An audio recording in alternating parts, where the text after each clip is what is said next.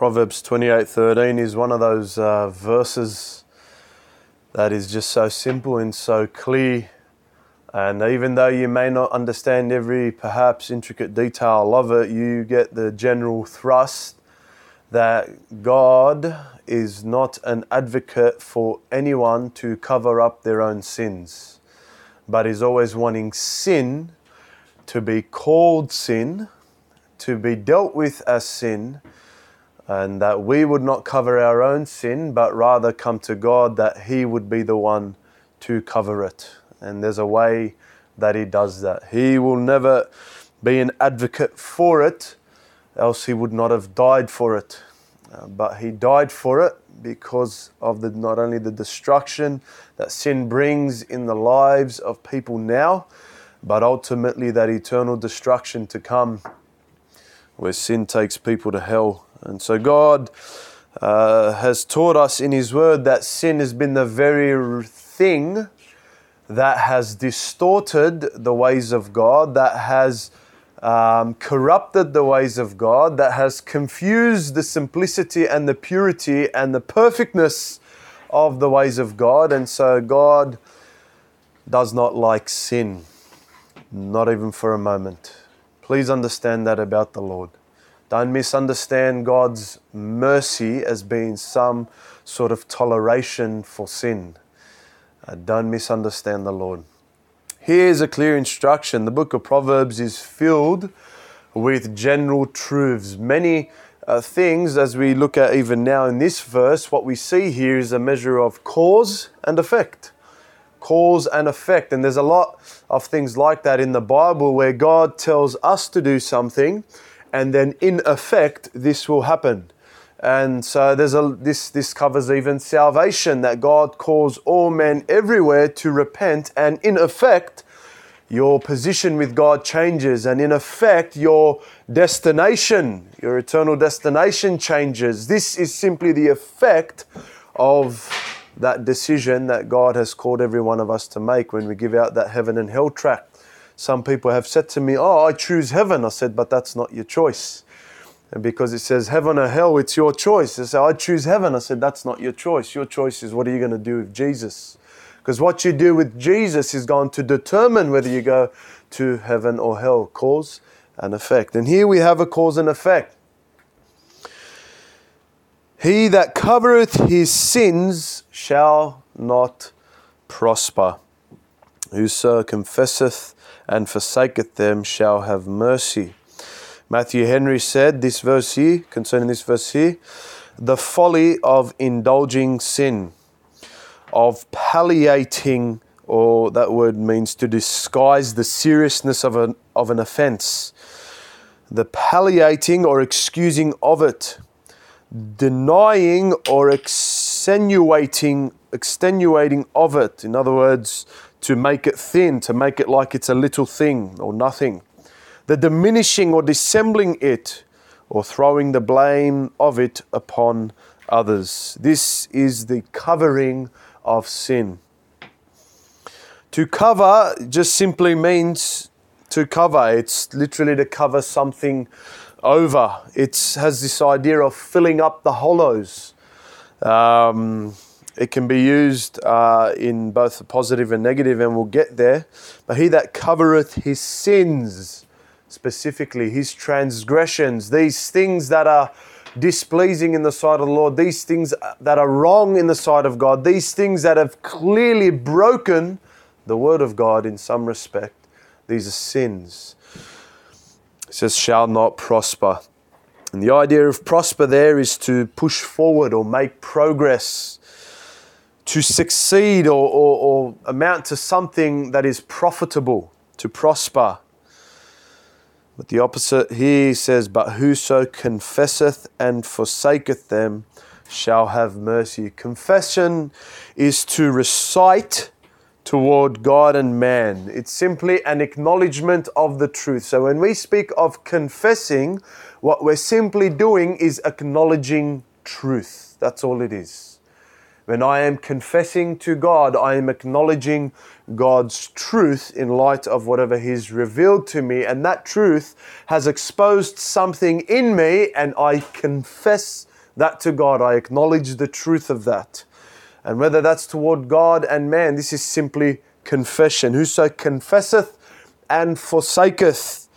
And the idea here is to relinquish commitment to. It's to no longer permit, to forsake is to part with. See you later. Whoso confesseth and forsaketh shall have mercy. What a sweet word, mercy. Something that's been misunderstood and something that's been taken for granted. Mercy is simply to, the idea of mercy is that uh, to have compassion on. It's the idea is to have a tender affection towards, that you are showing mercy uh, to someone, is you are showing compassion to someone. It's not necessarily, as a matter of fact, it's mercy indicates to us that uh, it's something that is showed or something that is given or something that is demonstrated to those that, in essence, don't deserve it. But it is shown and it is given. You know, in uh, Luke, it even talks about God being merciful, and it says something like this it says, For the Father is kind unto the unthankful and to the evil. Therefore, be ye merciful, even as your Father in heaven is merciful. And so, what we see here is mercy, compassion, as it were, being offered to those that don't deserve it. That's what mercy is. Here, mercy is used in such a way of something that is received as a result of doing what God wanted you to do. In this sense, confessing your sin, and you'll have mercy. So let's unfold the verse a little bit more. First, let's take a little bit of time thinking on the word covering. Covering. He that covereth his sins.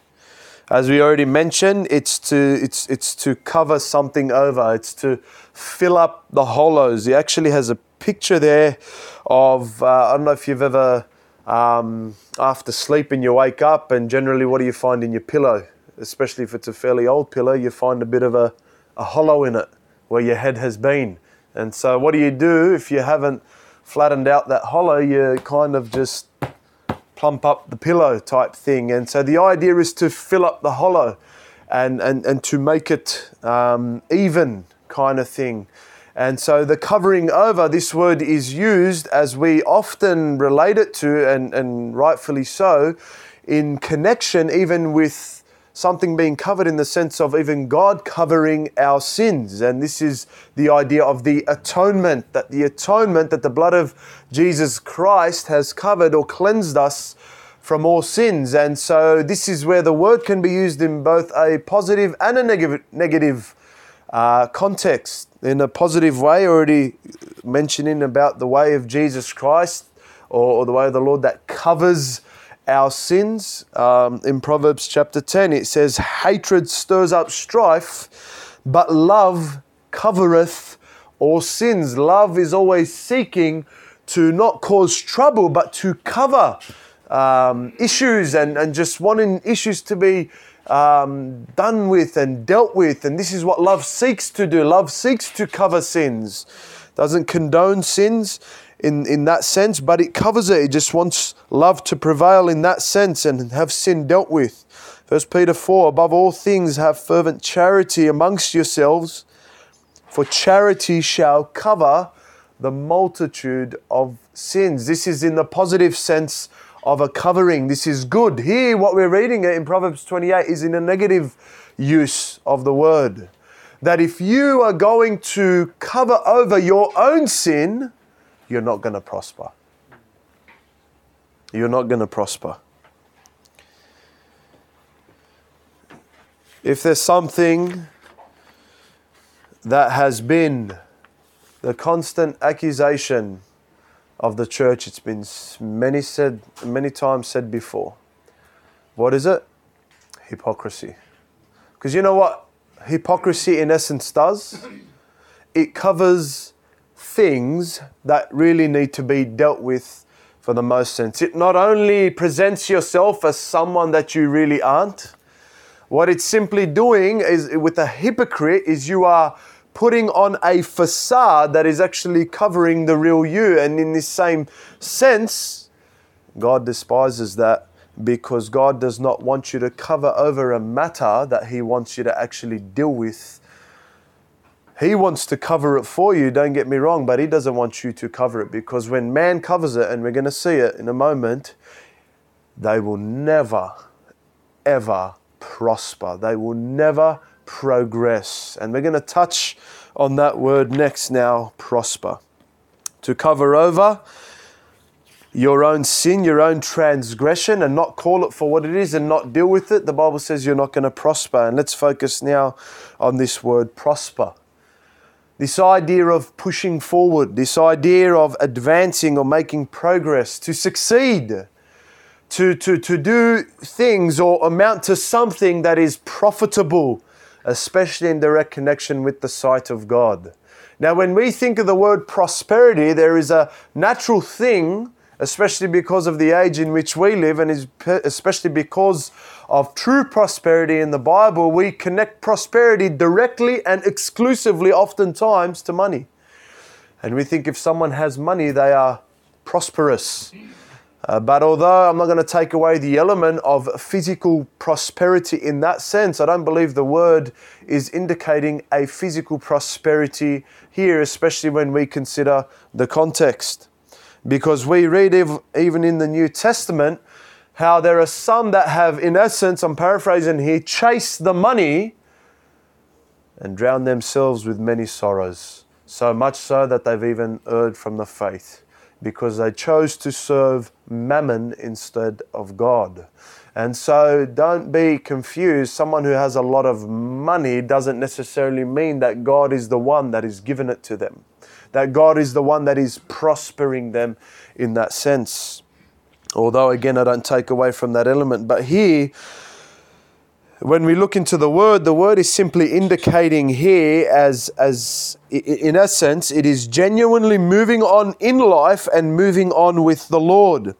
It's to be profitable toward the cause of the Lord in essence, and to be profitable in all things that is set before you, in that God has prospered you. And so when you cover over your own sin, when you don't deal with your own sin, when you don't call your own sin for what it is, and, and, and you want to just cover over it and, and, and shove it under the carpet and, and, and set it aside and not, and not face it, and you want to try and move on with life, my friend, you're moving on without the Lord. God is not with you in the sense that God will not prosper you.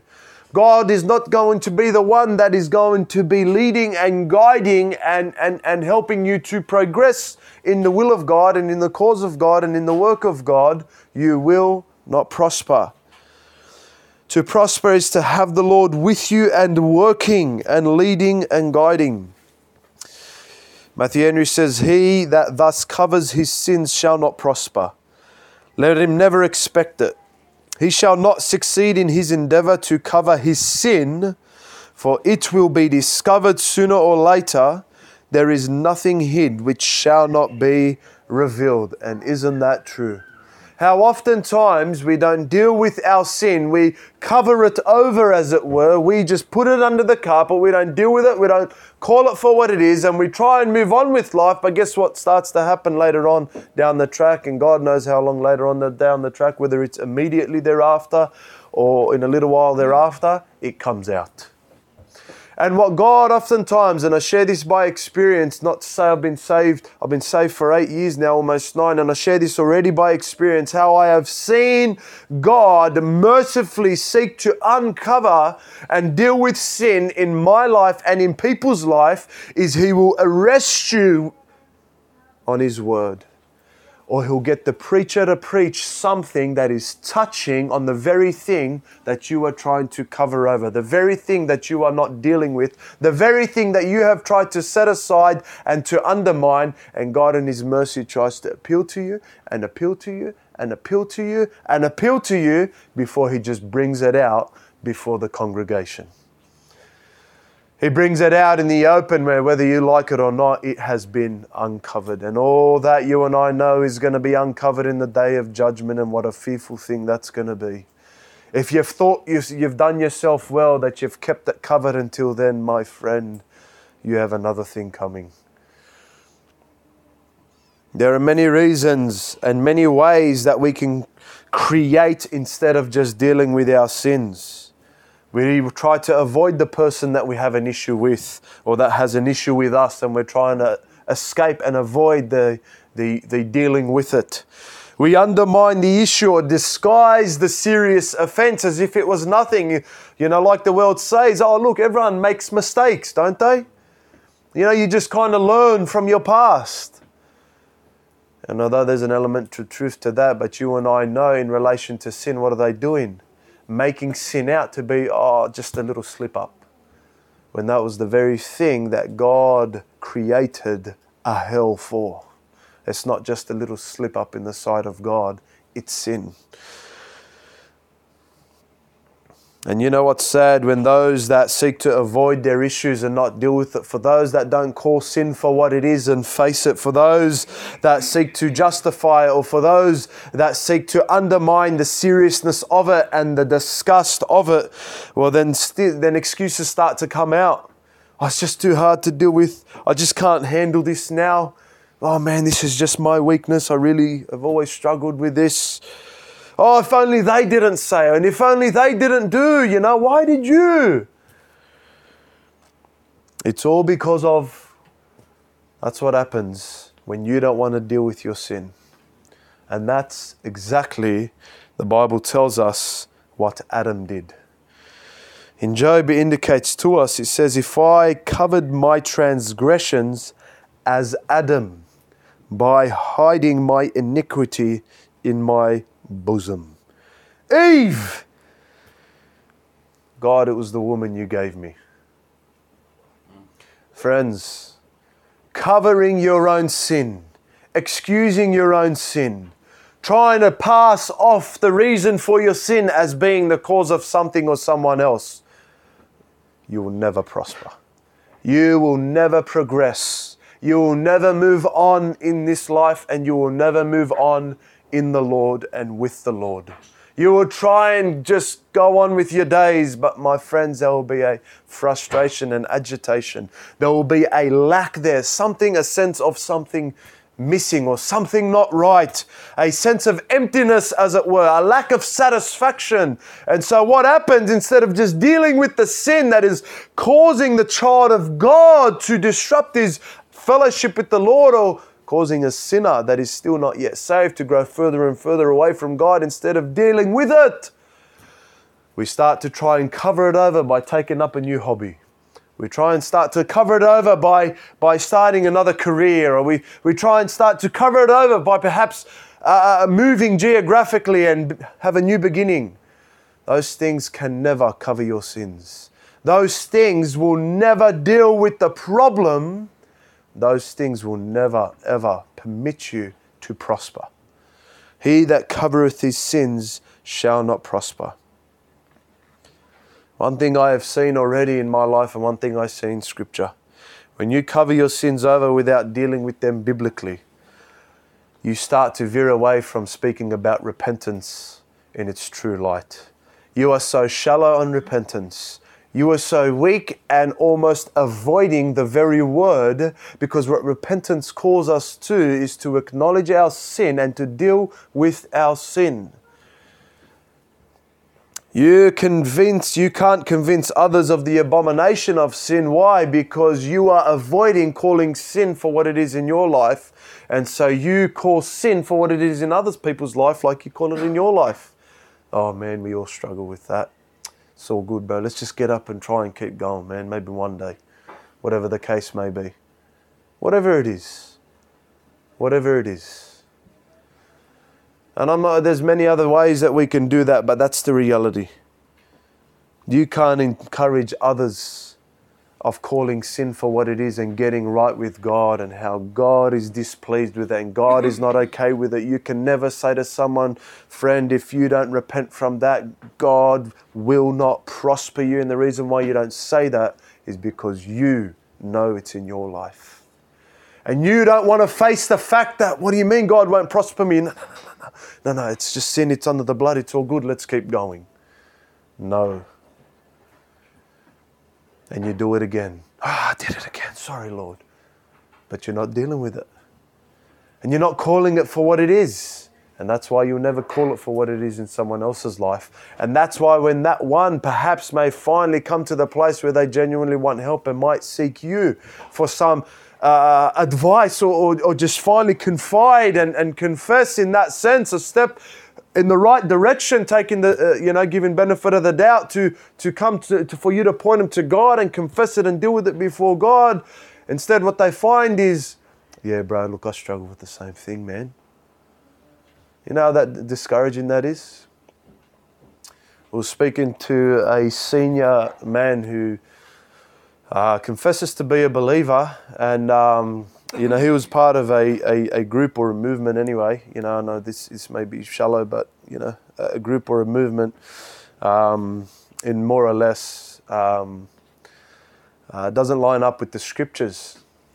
But he would he would he was telling us about young men that would read the scriptures and see what the scripture says, and there were sins in their life, particularly relating to pornography or particularly re- relating to lustfulness or particularly relating to, to, to, to things of that nature, and they would seek the older men for advice and for counsel and for some sort of something, and they'd go and they'd um, and they'd say, look, you know, do you, you know, what did you do for this, and how do you, you know, I'm struggling with this, and what do you do?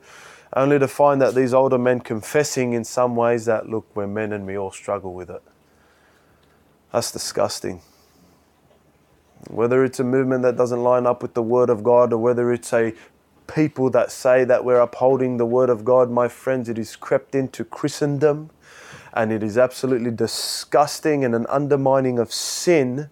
And that is absolutely discouraging for someone who genuinely wants to overcome that thing and genuinely wants to grow in God.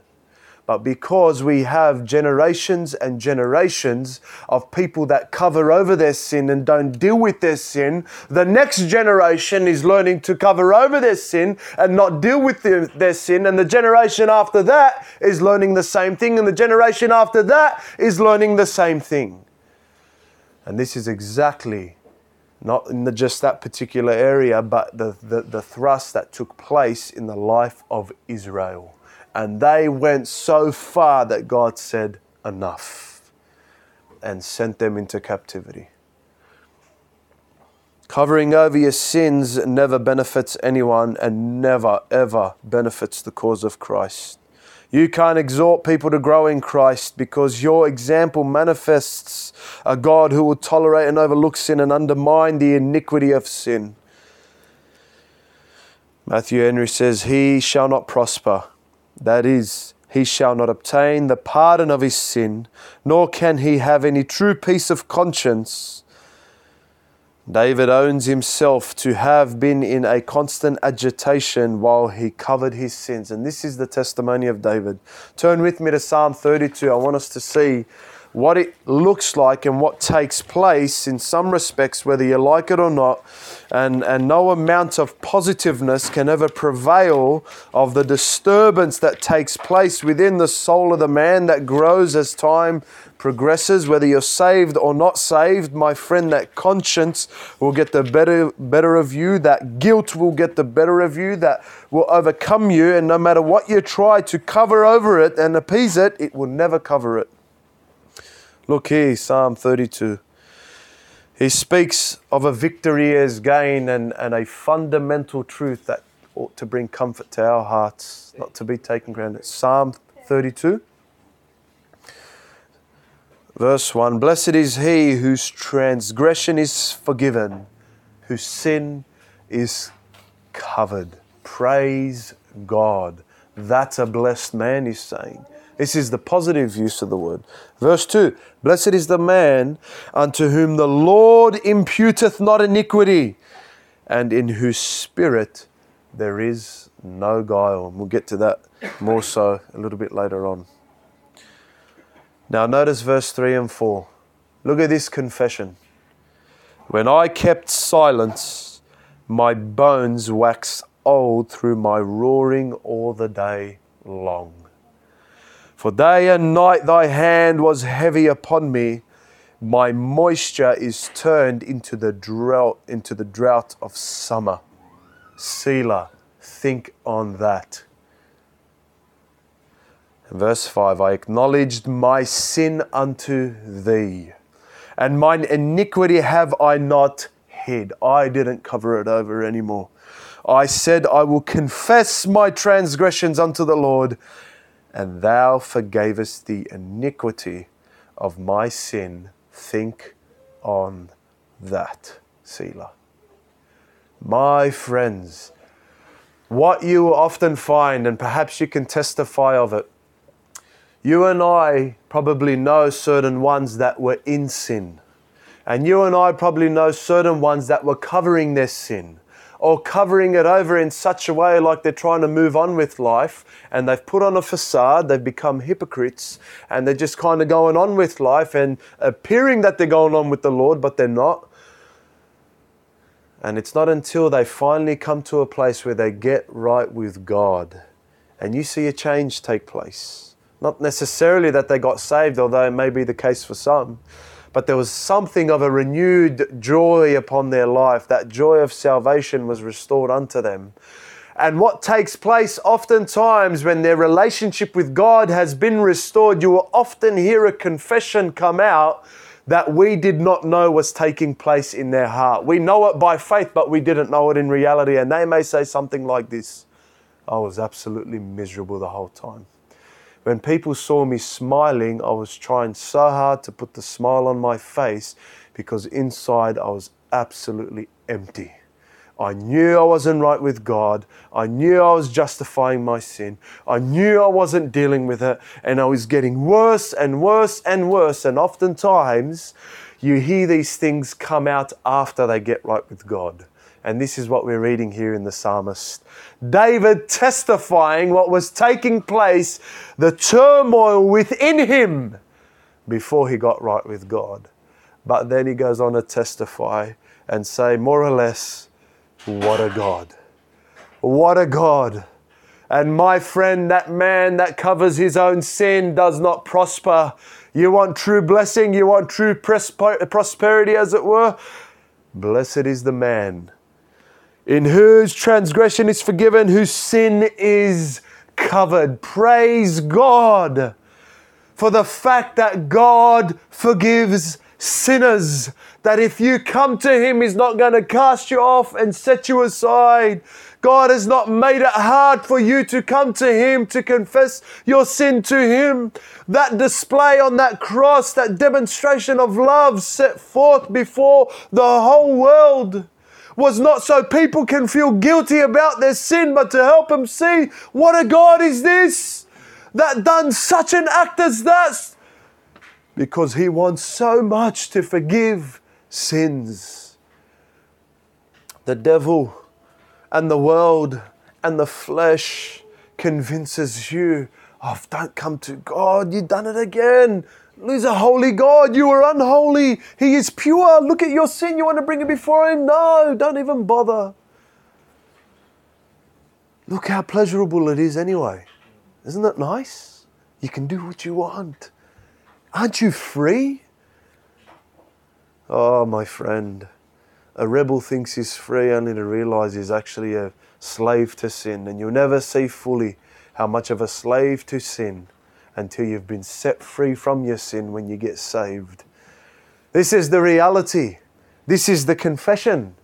This is the testimony that we have before us, my friends. God wants to cover your sin, but if you're going to try and cover it, I don't know how long you're going to last, but if you're going to try and cover it over again and again and again, you're not going to prosper. You will never progress. You'll never move on. You'll never ever be able to just leave it. It'll always haunt you. And you're going to cover it, but it'll always come back until you deal with it. This is the blessing for the child of God.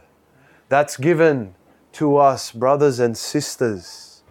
Aren't you glad that if we confess our sins, He is faithful and just to forgive us of our sins and to cleanse us from all unrighteousness.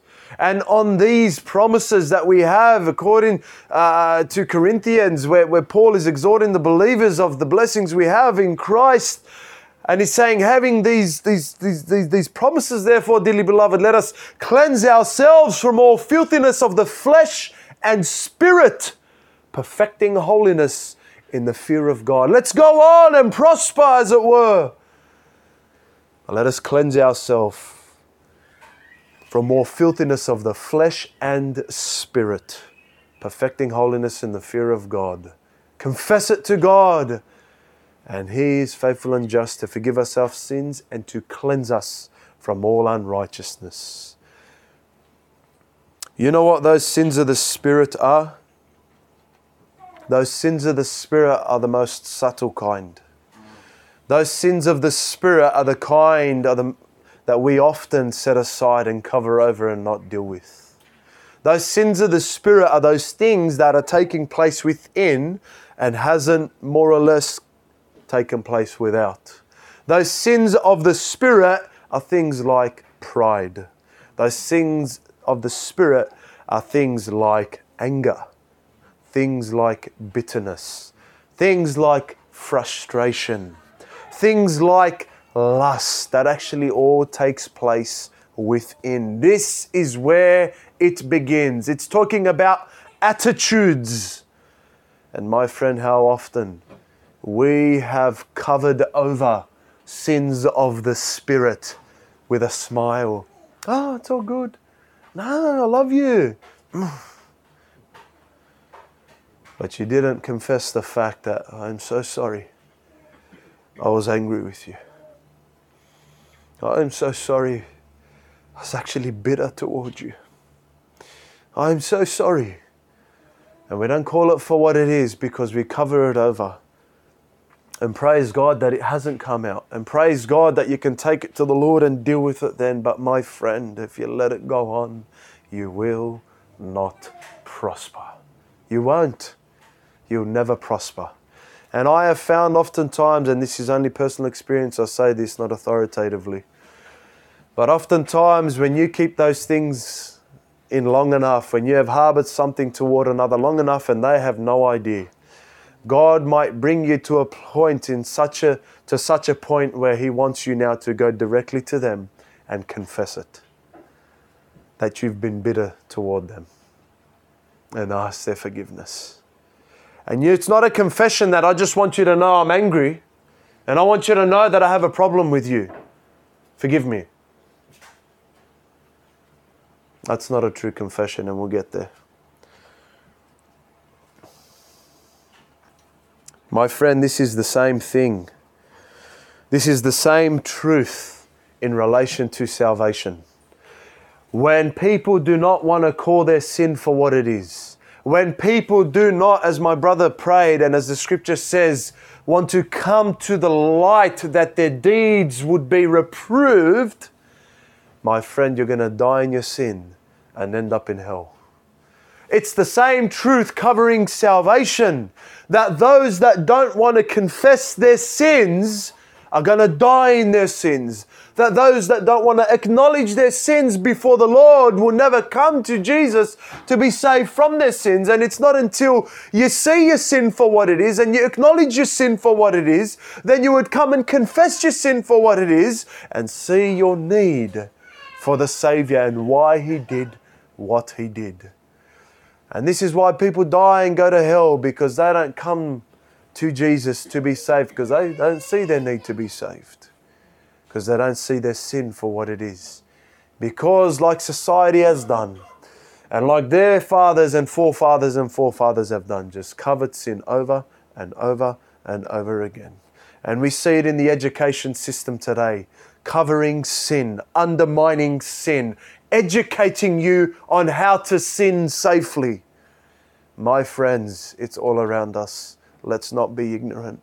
And it's the very things that send people to hell because they do not acknowledge their sin before God. You shall not prosper. But then we see also examples of prosperity, and I want us to see this. We see concerning Joseph. Uh, you can come and get the scriptures later on, but for the sake of time, I'm just going to say them to you. We see Joseph, and we see here when he was imprisoned because he was accused falsely for doing something with Potiphar's wife that he did not do. As a matter of fact, she was the one that was pushing for it. And he was the one that kept rejecting her. And then when she find she found an occasion where there was no one around, she grabbed him and wanted to really force him to lay with her, and he got right out of there. But he was falsely accused, and he was put in prison for it. But the demonstration that we see there is something marvelous. The Bible says in Genesis 39, it says, And Joseph's master took him, verse 20, and put him into the prison, a place where the king's prisoners were bound, and he was there in prison. It says, But the Lord was with Joseph and showed him mercy and gave him favor in the sight of the keeper of the, of the prison. And the keeper of the prison committed to Joseph's hand all the prisoners that were in the prison, and whatsoever they did there, he was the doer of it. The keeper of the prison looked not to anything that was under his hand. He trusted everything he committed to him. And it tells us here, because the Lord was with him.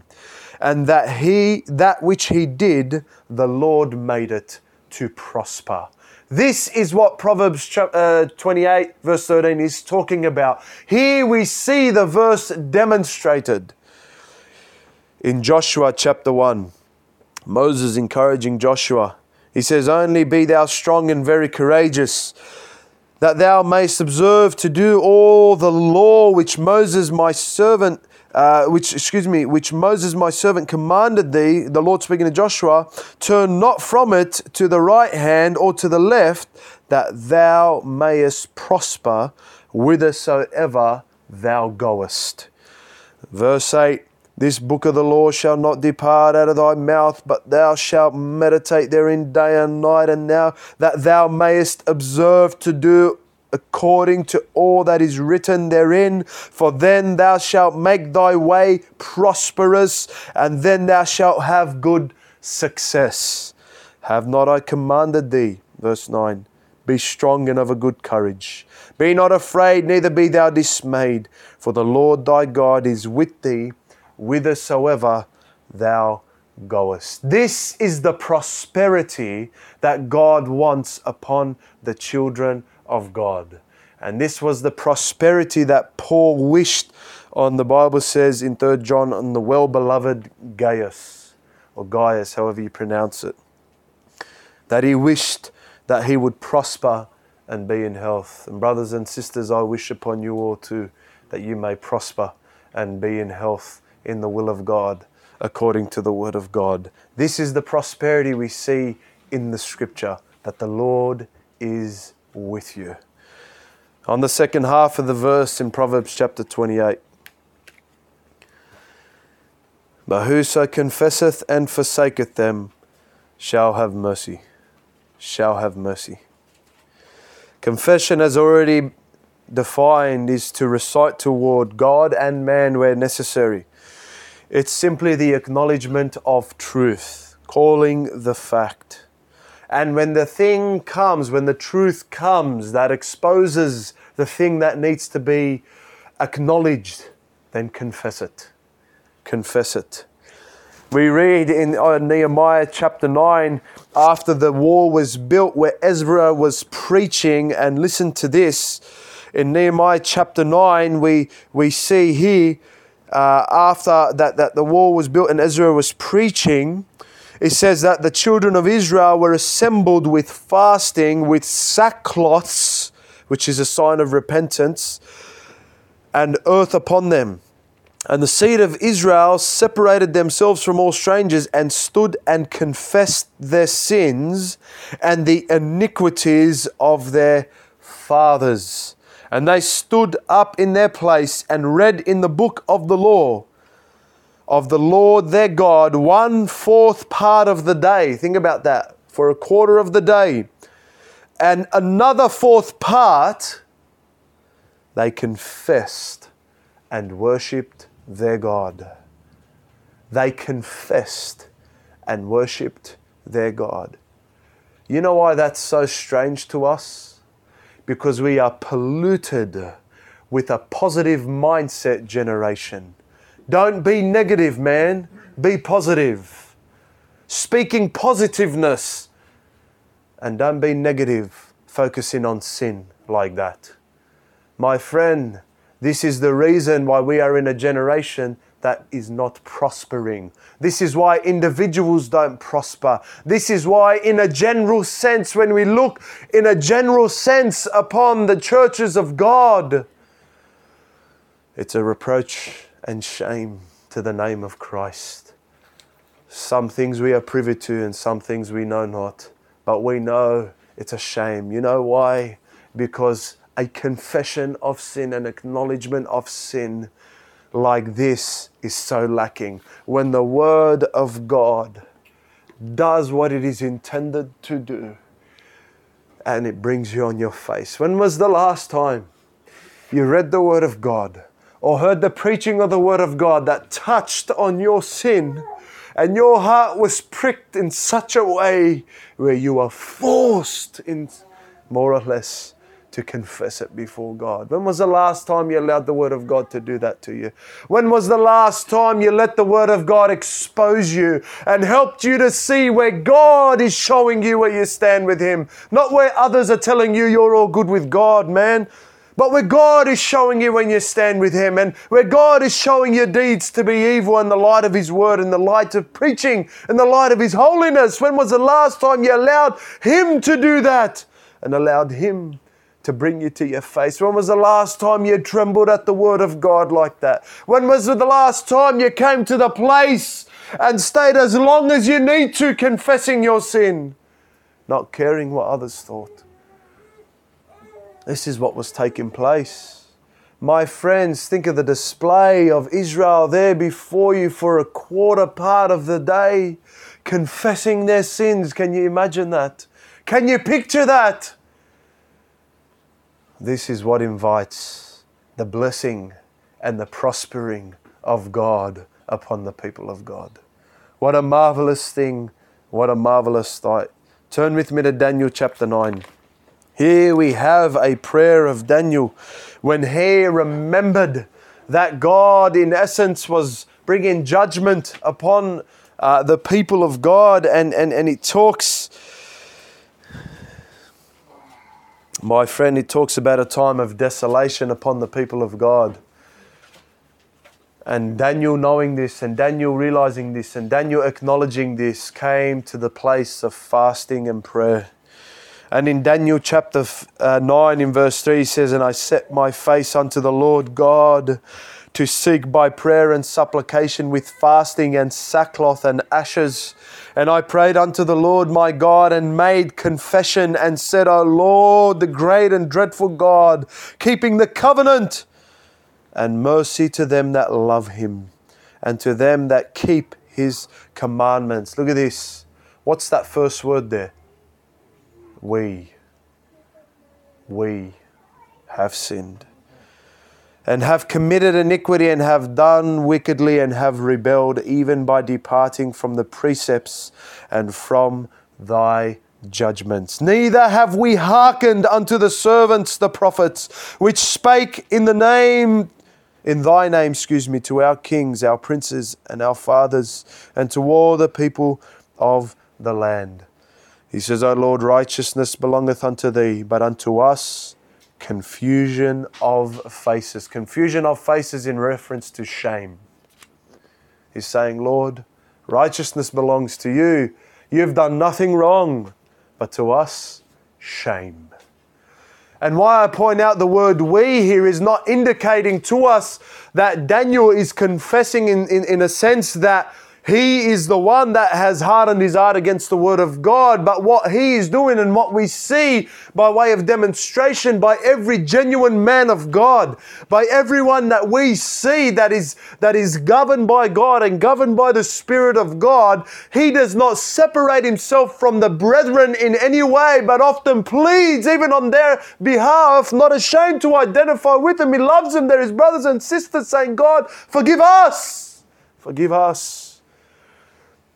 Because God, Daniel's not just in it for himself and wanting the best of himself and just, just forgive me. And the Bible teaches us to say, forgive me when I have sinned against God. But when there's a general thing there prevailing, saying, God, forgive us. Because Daniel wants the people of God to prosper, not just himself, the people of God. He was not just wanting to go on and see you later. We have sinned but acknowledging it, confessing it, not undermining it. You're right, we're not. Shame on us. Confusion of faces belongs to us, Lord. It says it again, verse 8. Oh Lord, to us belongs confusion of face, to our kings, to our princes, to our fathers, because we have sinned against you.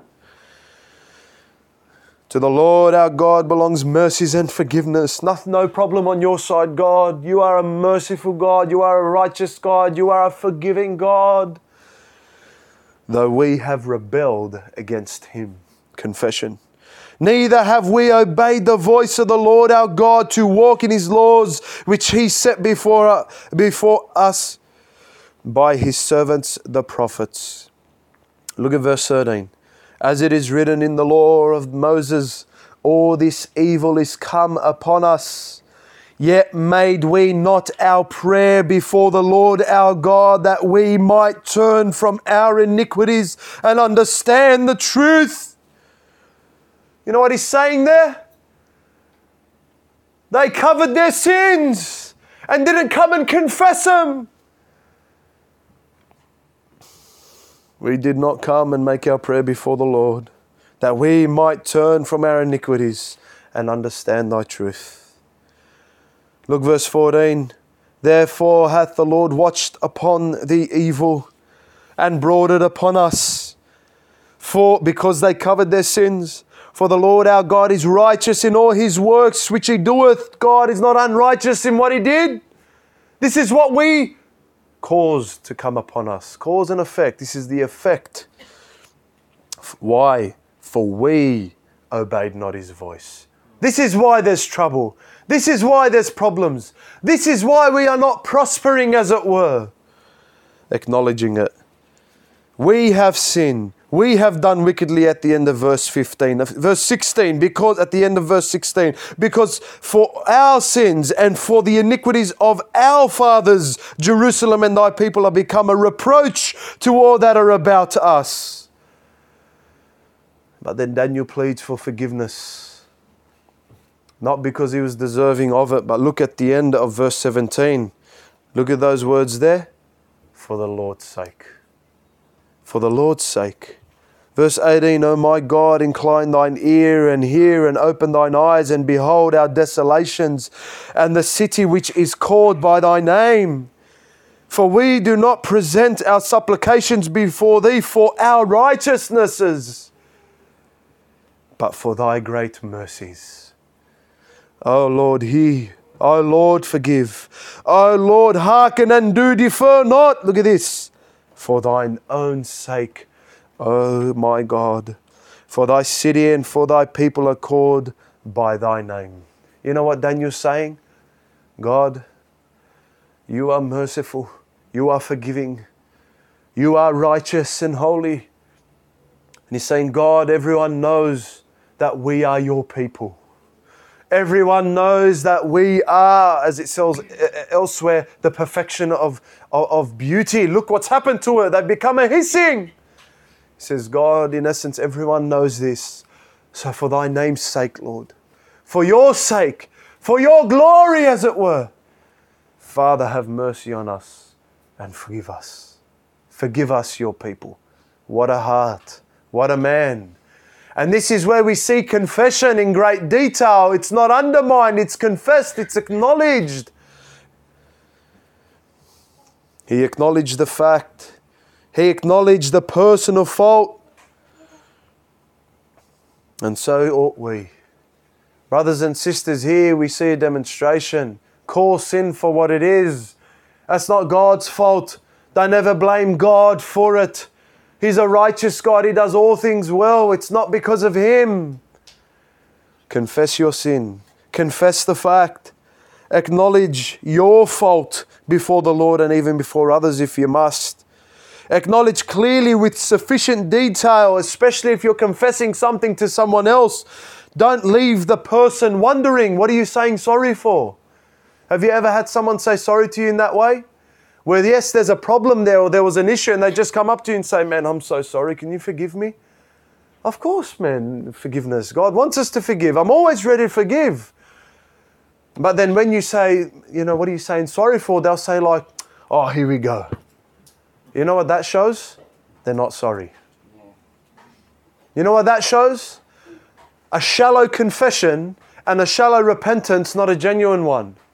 It's almost like something like we see it in King Ahab. King Ahab, when he had these 400 prophets saying to, to, to King Jehoshaphat, Go up to Ramoth Gilead and prosper.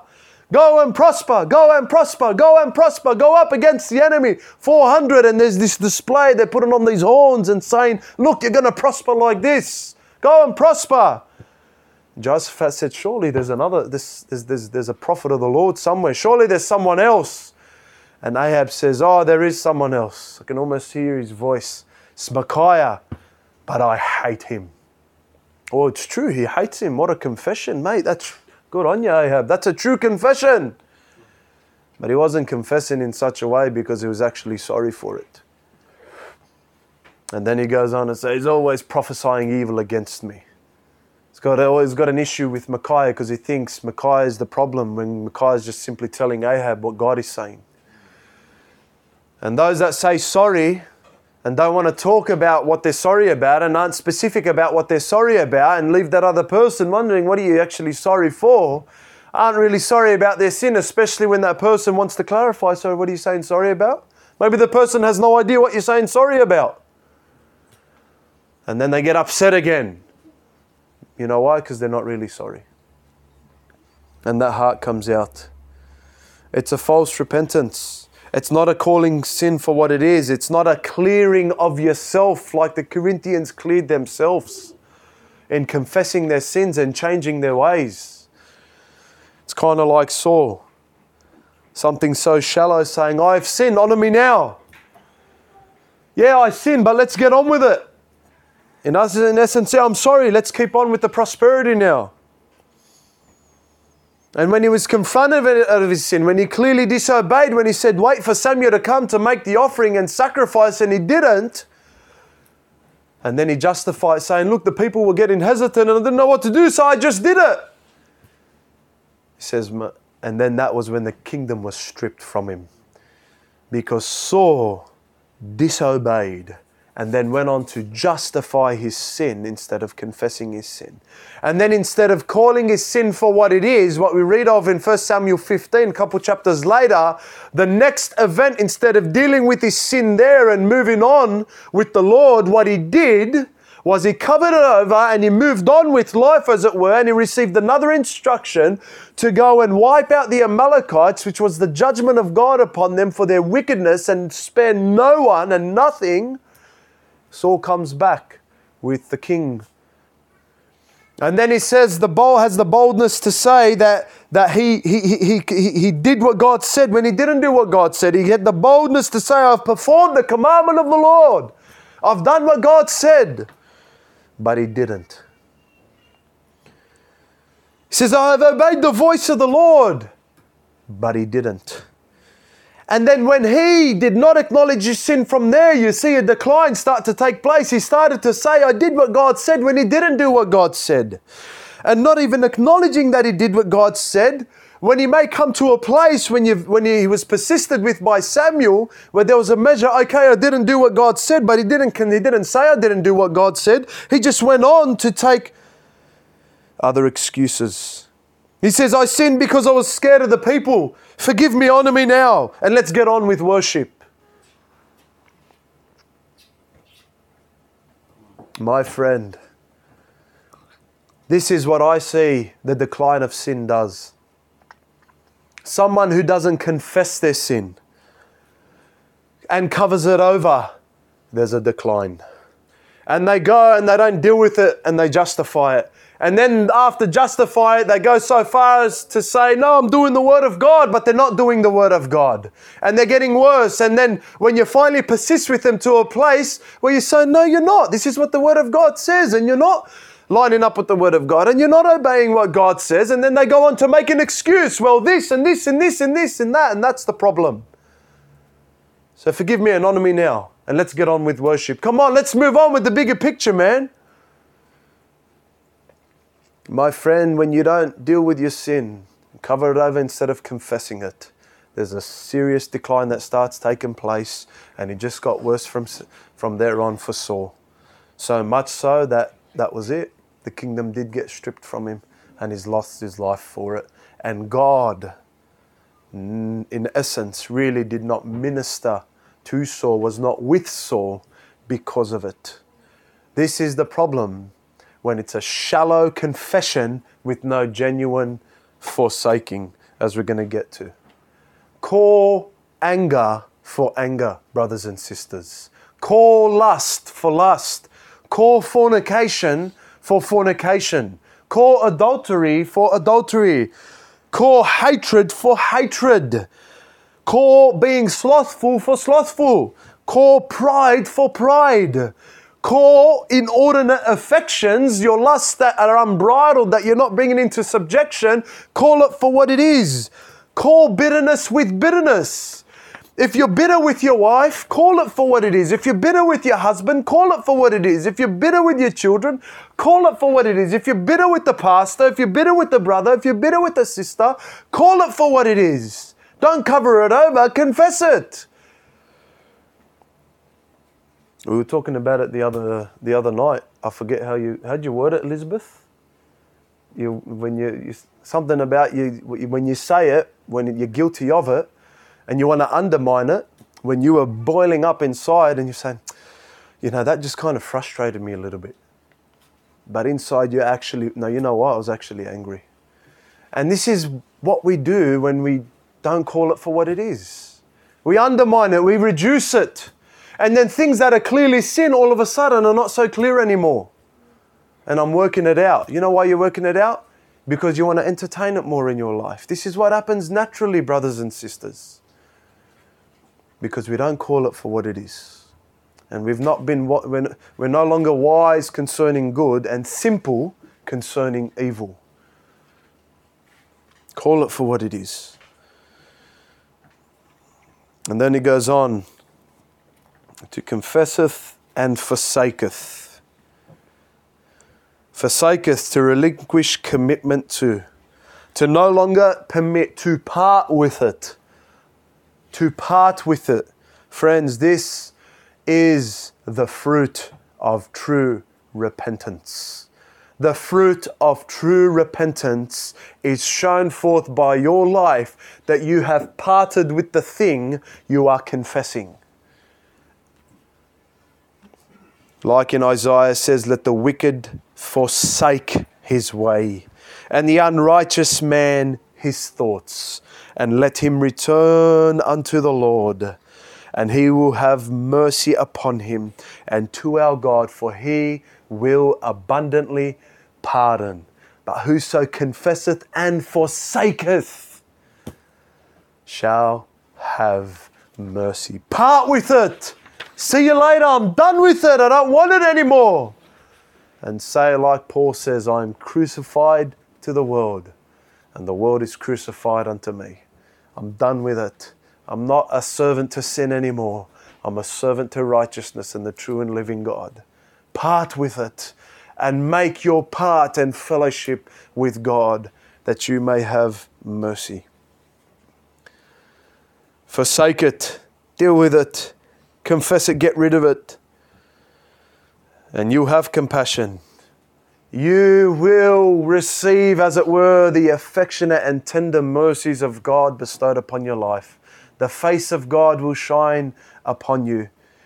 And my friend, you will grow and go on in life and with the Lord in the will of God. We see that take place in the repentance of Ahab. The Bible tells us uh, that God had mercy on such a one like this. It actually says that, that Ahab did more to provoke the Lord God of Israel to anger than all the kings of Israel that were before him. This is Ahab. This is the testimony recorded in Scripture of him.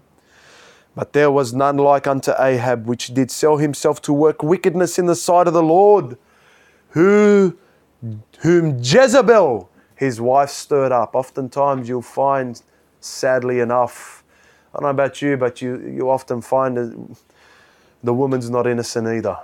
But anyway, focusing on Ahab. The Bible says that it came to pass when Ahab heard, in essence, the judgment of God that was going to come upon them because of his wickedness. When the word of God, if I can say it that way, reached the ears of Ahab and realized what God was going to do in judgment because of his sin, that snapped Ahab into such a state that he realized his sin. And then he says, came to pass after Ahab heard those words that he rent his clothes. That was an outward sign of an inward repentance, according to the Bible. And put sackcloth upon his flesh and fasted and lay in sackcloth and went softly. And went softly.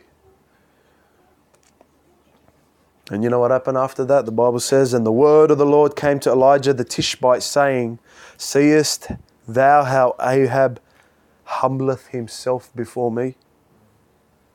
Because he humbleth himself before me, I will not bring the evil in his days, but in his son's days will I bring the evil upon his house. He had mercy upon Ahab we read of King Manasseh or Manasseh. The Bible says in Second Chronicles 33, he says, The Lord spake to Manasseh and to his people, but listen, they would not hearken. They won't listen. They wouldn't take heed. The word of God was not affecting them and piercing them. They weren't obeying the commandments of the Lord. They weren't doing the word of God.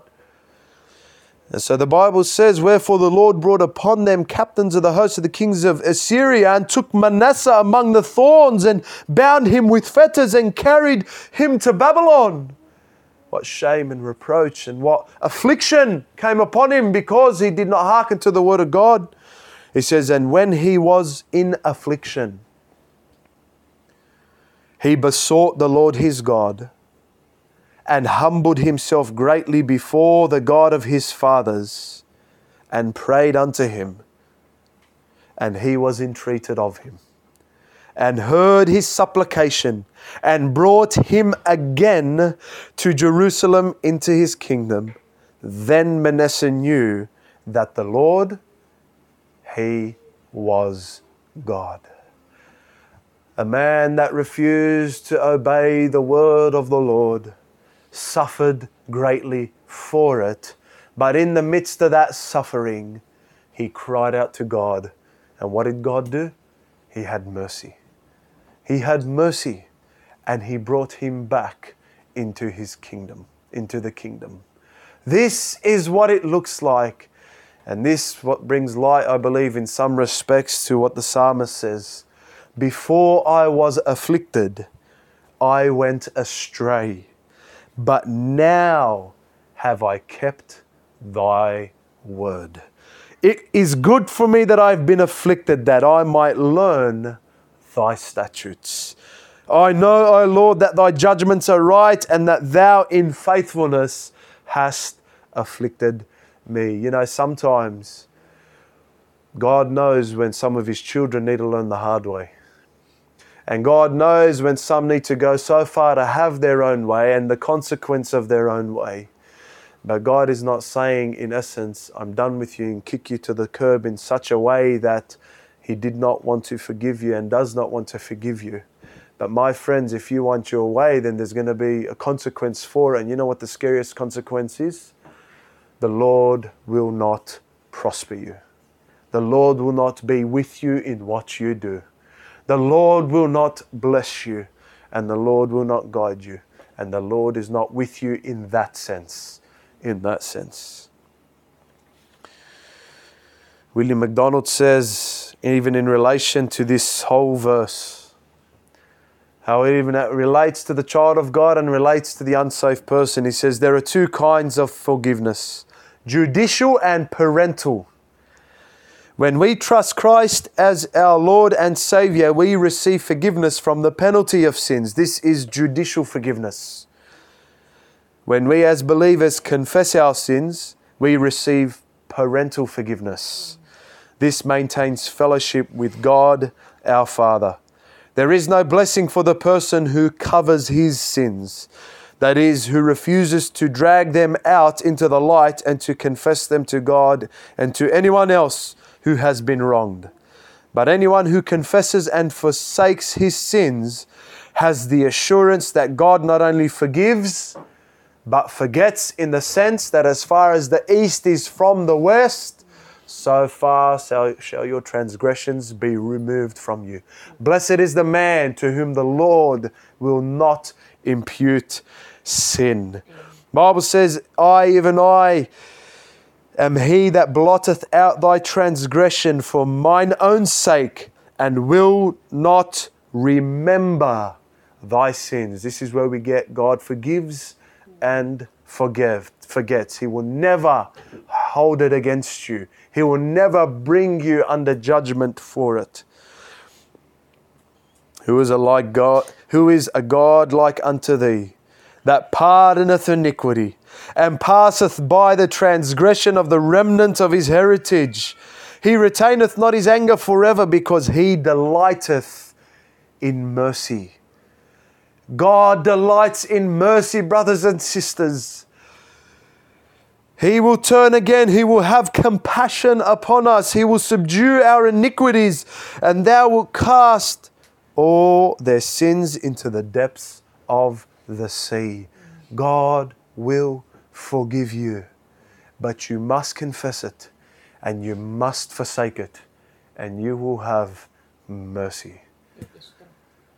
What a wonderful thing that God does not want us to be judged on our sins and He doesn't want us to suffer for our sins.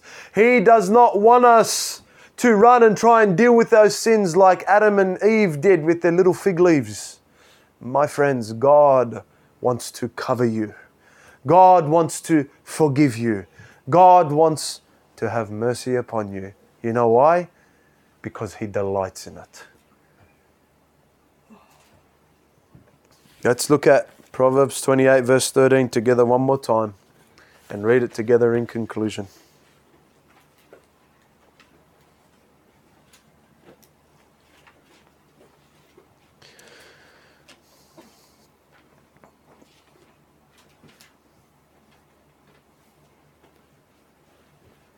Proverbs 28, verse 13. He that covereth his sins shall not prosper but whoso confesseth and forsaketh them shall have mercy. And all God's people said, Amen. Amen. Let me invite you, brothers and sisters, if there's something you've been covering, I want to invite you to come before God and confess it. And if you must speak to someone that you need to confess a thing to, then I want to encourage you to go make right with your brother or sister or whoever it may be. And if you're here amongst us and you have covered your sin up until now and somehow convinced yourself that either God cannot see it or God is tolerating it in your life, my friend, do not provoke the Lord to wrath. Do not provoke Him to anger in that way. And I want to encourage you he is not a God that is desiring you to be condemned and a God that is desiring you to fall under the weight of your own sin and the judgment that will come upon you because of it. He is a God that delights in mercy. He is a God that delights in forgiveness. You know, you know how I know how much He delights in it?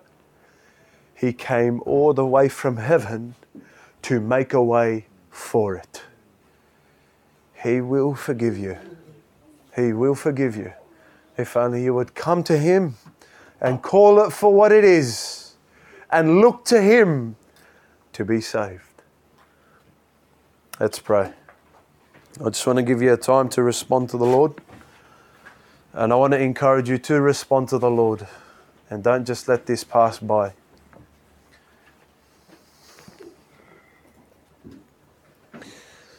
And whether you need to come and get right and have that fellowship restored with God, or you need to come before God and say, God, I know I need to go speak to my brother or my sister, and I need that fellowship to be restored there, then I want to encourage you to just commit that to the Lord and ask Him to help you. Maybe it's a brother or brothers, or sister or sisters, or whoever it is. I want to encourage you to ask the Lord's help and commit it to Him that, that you're going to go ahead and do it. And if you need to get right with the Lord, and I mean get right in such a way where you need to either get saved or get surrendered, either one or the same thing, and there's been something there that's been stopping you from doing that, that you have allowed your sin to keep you from getting saved, I want to encourage you to come before God and confess it and forsake it. Oh, what shall a man give in exchange for his soul?